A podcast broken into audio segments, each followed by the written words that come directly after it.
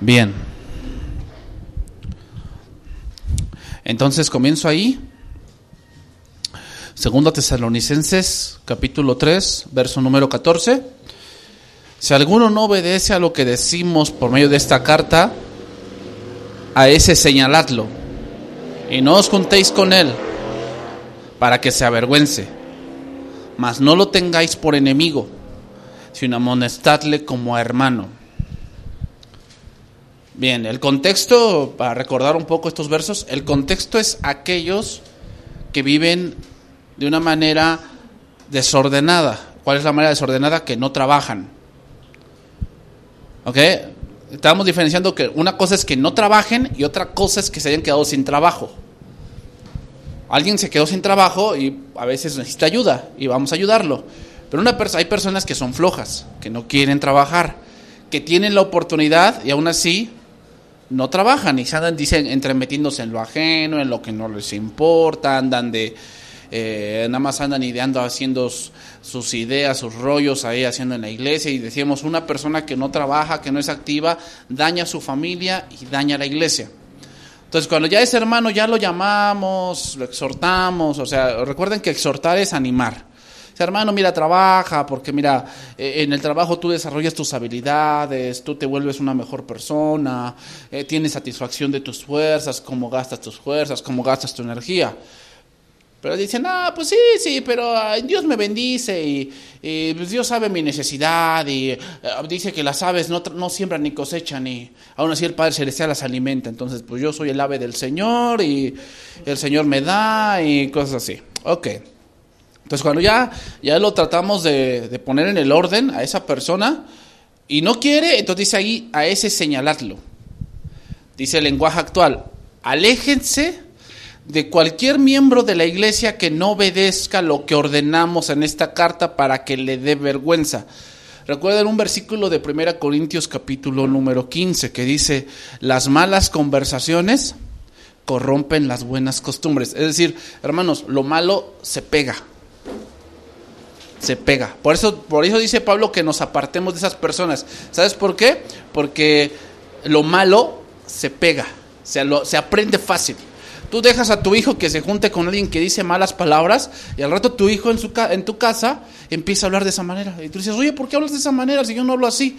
No, pero en la casa de fulanito así hablan y no le dicen nada. Dices, no, bueno, pues ahí en su casa, pero aquí en mi casa, no, aquí no vas a hablar así. Y hay como que tu hijo así como mm, bueno, aquí, no hay libertad. No hay, no hay libertad de expresión. Entonces, eh, dice, pero dice el versículo 15, pero no lo vean como enemigo. O sea, no, no es un gentil, no, no, estamos hablando de que alguien que tenlo por gentil y publicano, no estamos hablando de eso. Estamos hablando de una persona que está en un desorden y hay que decirlo, oye hermano, por favor, agarra la onda. O sea, no se trata de que, a ver dónde la logras, diciéndole, Señor, no me des, ponme donde hay. Pues no, es así, o sea, es, trabaja, trabaja, el trabajo es de Dios, sino que llámenles la atención como lo harían con un hermano. O sea, esto es muy importante, hermanos, cuando hacemos un juicio. Esto es muy importante. Si tú, si tú eres un, tienes un puesto de autoridad, una de las cosas importantes en un puesto de autoridad es que no te creas más. Tú no eres más que nadie. ¿Ok? No eres más que nadie. O sea, yo no soy más que tú. En el sentido de que, no, pues yo estoy aquí porque, ah, pues yo sé más que tú, o eh, yo tengo mejor inteligencia, o mi IQ, mi IQ eh, es mejor que el tuyo. No, no. Pero sin duda en un puesto de autoridad, una de las cosas que debemos tener en cuenta es que, ¿cómo te gustaría que te trataran a ti? Si tú estuvieras en esa posición con un hermano que anda desordenado, que tiene un problema, y tú estuvieras en esa posición, ¿cómo te gustaría que te trataran a ti?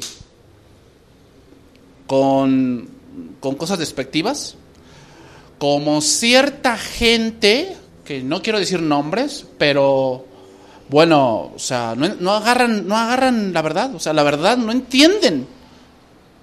Entonces, ¿y eso qué? O sea, o sea, a veces la autoridad es difícil. A muchos les gusta mandar, pero la autoridad debe de entender que no solamente es eso. No solamente es mandar y que diga, tú haces esto y tú haces el otro, tú, tú levanta eso y tú allá y tú acá. Sí, es parte de. Pero otra parte de la autoridad, hermanos, es la misericordia. ¿Qué cosa es misericordia? ¿Que pases por alto las cosas? ¿Que te hagas de la vista gorda? No, no. ¿Qué es la misericordia? Que te pongas en el lugar de la otra persona. Y eso es bien difícil, porque muchas veces pensamos que si somos un poco tolerantes o somos misericordiosos, somos débiles. Y no es así.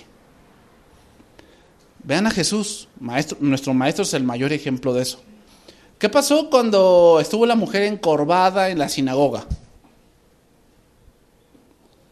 Y dice que era día de reposo. Él sabía que en día de reposo ellos pensaban que no, ellos decían que no se podía sanar. ¿Y qué hizo? La sanó. Y dijo el fariseo, seis días hay para que vengan y sean sanados. ¿Por qué en el séptimo día vienen aquí a ser sanados? Guarden el día de reposo. ¿Y qué le dijo Jesús? Hipócrita. Porque tú vas y agarras tu asno y lo desatas y lo llevas a beber en día de reposo. Dice, esta hija de Abraham no merecía ser... O sea, si tú estuvieras enfermo y estás de gravedad y es la única vez que vas a ver a Jesús, pero es día de reposo, ¿no quisieras misericordia? Eso es misericordia. Ah, entonces, ¿quién, quién es mayor autoridad, Jesús o el fariseo? es que en el punto del mundo, el que tiene mayor autoridad es el que es más cruel. Y no es así. En el punto de Dios no es así. Por eso dijo Jesús, aprended de mí que soy qué? Manso y humilde de corazón. Eso nos deja algo, importante de cómo es la autoridad. La autoridad no es ser gritón. Y muchos piensan así, no, gritón, aquí solamente yo mando y si te gusta, si no, vete. No, o sea, no, no debe ser así. La autoridad es que yo sepa ponerme en tu lugar, que tú también tienes problemas y yo también tengo problemas. Yo también tengo temores. Yo también tengo pesar, yo también me enfermo. Yo también a veces me siento mal. A veces te levantas de la cama y no sé qué, no sabes qué te pasa, ¿no? Y te sientes mal. Entonces, no, es que eres flojo. Es que eres flojo, por eso no vienes no, es que en verdad, pastor, me siento mal, o sea, no pude venir porque la verdad no me siento bien. No, no, no, a mí no vengas con eso, porque yo así lluevo y yo vengo. Bueno, está bien, pero esa no es la medida.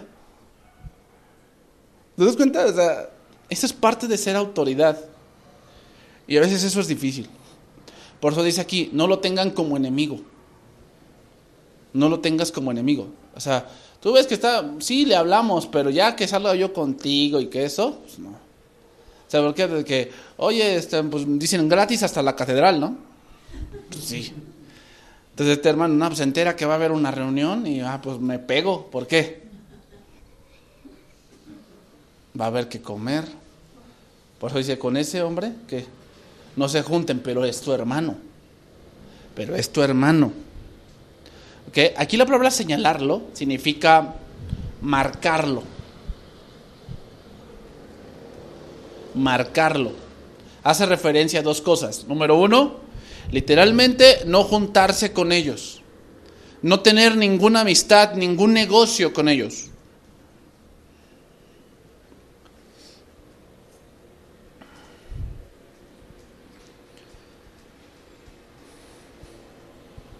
Y otra cosa, otra cosa, según, otra cosa que aquí se, menciona es que no podían ser partícipes de las fiestas ágapes. ¿Sabes qué es eso? Eso se menciona en Judas. son manchas en vuestros ágapes. Antes, antes de la cena del Señor, se hacían comidas. Por eso Pablo regañó a los corintios diciéndoles que si no había casas donde comieran y bebieran, porque lo que pasaba era que comían con las fiestas ágapes, se emborrachaban y después pasaban a la cena del Señor ya borrachos. No, o sea, no. No, o sea, tenían que. las fiestas ágapes era un momento de regocijo entre iglesia y después pasaban a la comunión. Eso quiere decir que ellos no podían ser partícipes de esas fiestas. Por eso dice, a ese señalenlo. Porque ese hombre nada más se quiere aprovechar de la misericordia de la iglesia. Pero ¿cuál es el objetivo de esto que parece cruel? ¿Cuál es el objetivo? Avergonzarlo. Aquí la palabra avergonzarlo significa que él respete una orden. Que él respete una orden.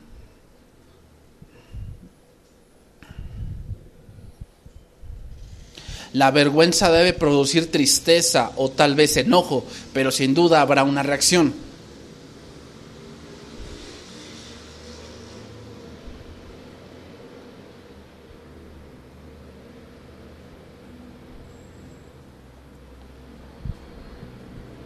Puede reaccionar con hostilidad una persona así. Es decir, que, se porta indiferente, no le importa, ay, si se creen mucho, ay, como si ellos no pecaran y cosas así. Se pueden comportar de esa manera.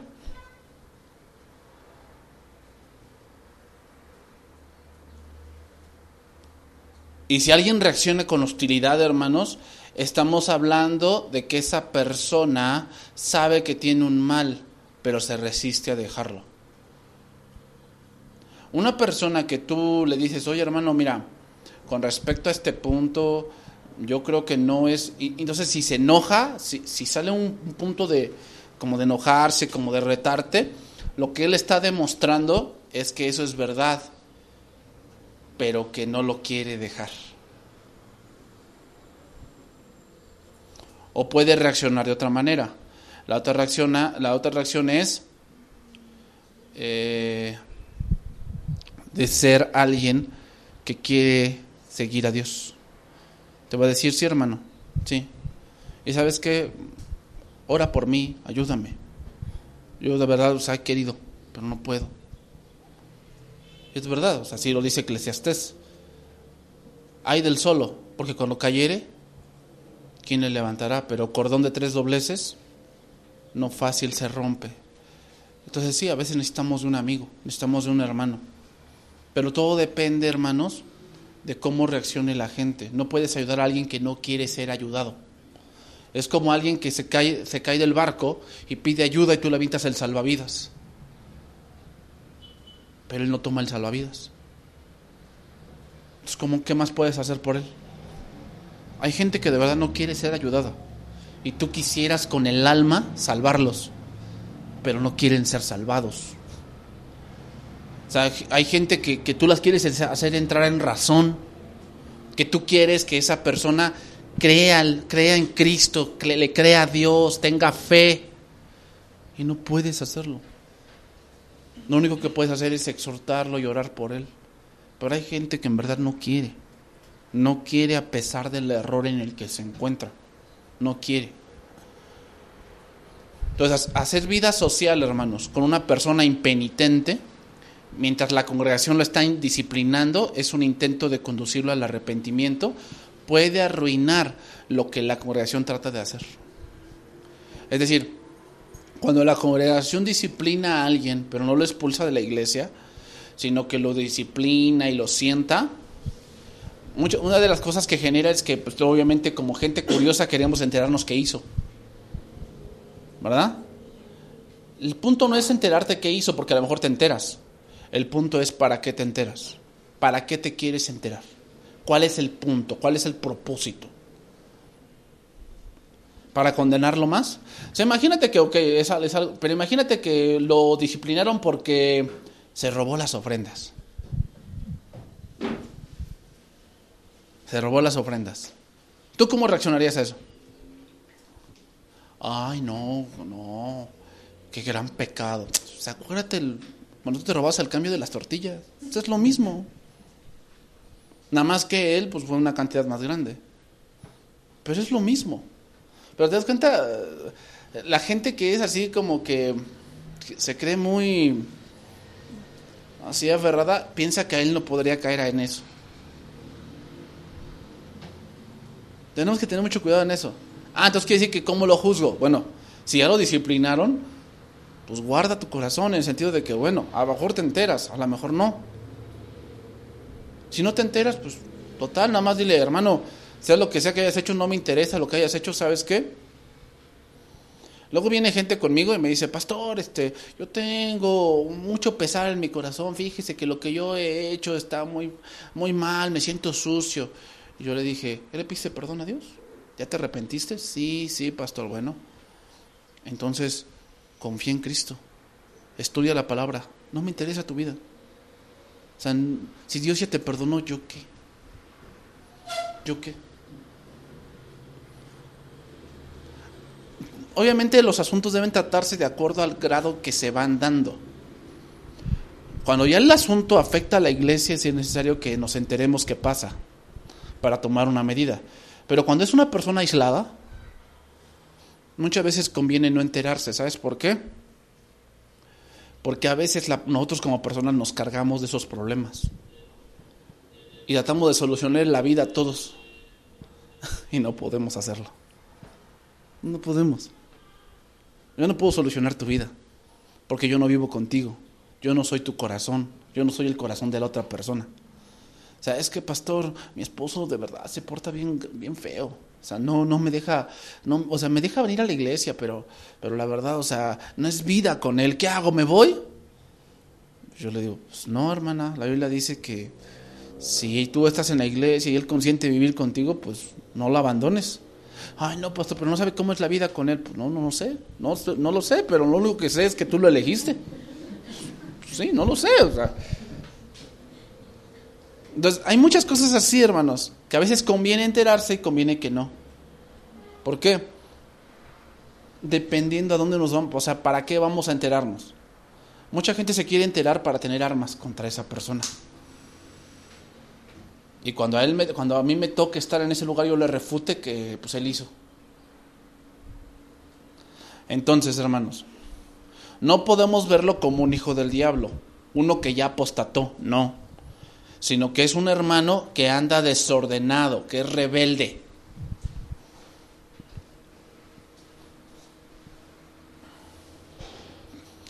Me, ahorita me, acuerdo de una, de una anécdota de dos, de dos niños y al, su hermano es mayor, ya tiene como unos 10 años, y tiene una hermanita como de unos 4. y, y, se zumbaron al grande.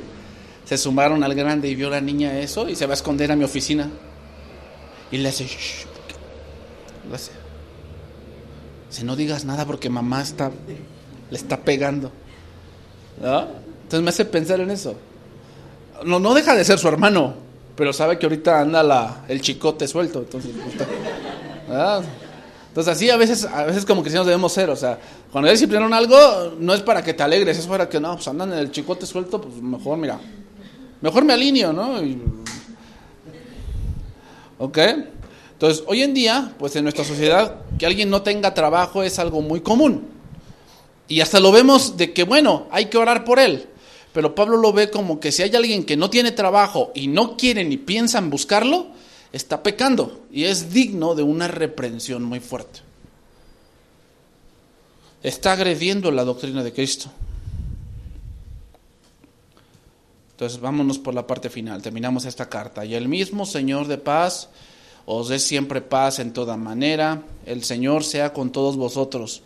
Las salutaciones de mi propia mano, de Pablo, que es el signo de toda carta mía, así escribo.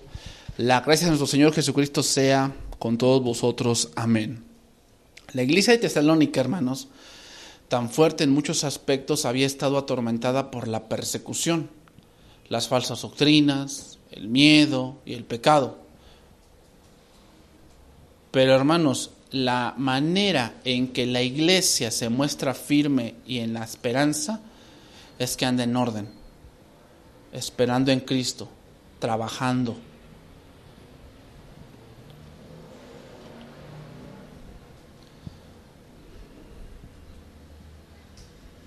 Cuando dice Pablo, esto es escrito por mi propia mano, implica, ¿qué implica esto? Bueno,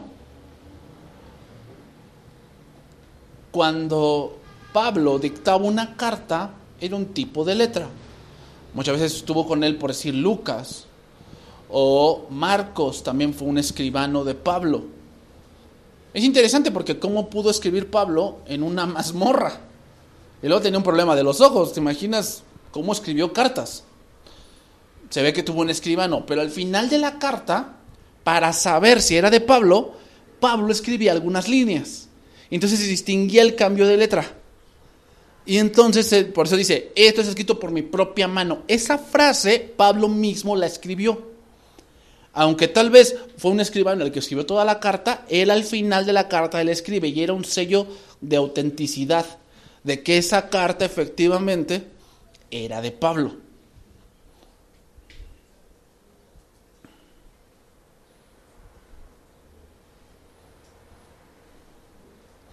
Esta era una práctica común por la que ellos podían distinguir con facilidad cualquier carta falsificada de las que eran verdaderamente escritas por Pablo.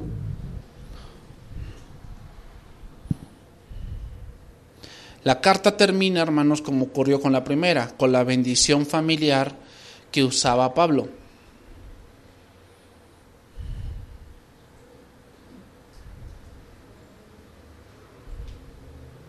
Entonces, hermanos, otra cosa para culminar esta carta. No hay congregaciones perfectas.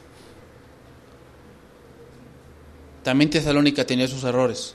Era una gente que estaba insegura acerca de los cristianos que habían muerto, si iban a vivir o no, dónde estaban. Eh, muy fácilmente se habían sentido inquietos, asustados cuando dieron el rumor de que el día del Señor ya había llegado. Tenían miembros ociosos a quienes se tuvieron que disciplinar. Pero es una iglesia que estaba creciendo en la fe y en el amor a Dios. O sea, el hecho de que estemos creciendo, hermanos, no quiere decir que no tengamos problemas. Tú ves esas iglesias en internet donde ves a un pastor y predica, no sé, 200 personas, 300 personas, 1000 personas. Lo que yo me a veces cuando veo ese tipo de videos o ese tipo de pastores me pregunto, ¿cuántos problemas surgirán ahí? Porque donde hay seres humanos hay problemas, hermanos. Si nada más tú en, el grupo de alabanza o en el grupo de iglesia infantil tienes a 10, tienes a 15 y los problemas que se arman. Yo nada más ahí en la iglesia, yo tengo a 40 ovejitas y luego se arman varios problemas. Imagínate tener mil. No hay iglesias perfectas, hermanos. Hay iglesias que tratan de llevar el orden y que muchos salen con su desorden, que salen con que tienen un amante, con que se emborracharon el día anterior, con que eh, le golpea a su esposa, con que la, la señora o la esposa pues se salió de su casa así de buenas a primer, se fue con su mamá y no se quiere regresar, se llevó a los hijos sin su permiso, los va a sacar de la escuela y ahora, ahora quítamelos. Este cuate ya no le pasa, ya no le pasa, este, ya no le da gasto, le dijo que trabajara que porque era una huevona.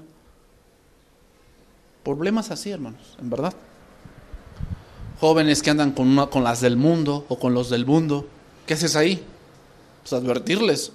Pero si tienen un ministerio, pues te vas. ¿Ok, hermanos? Les voy a dar 10 minutos para pasar a la próxima clase. ¿Ok?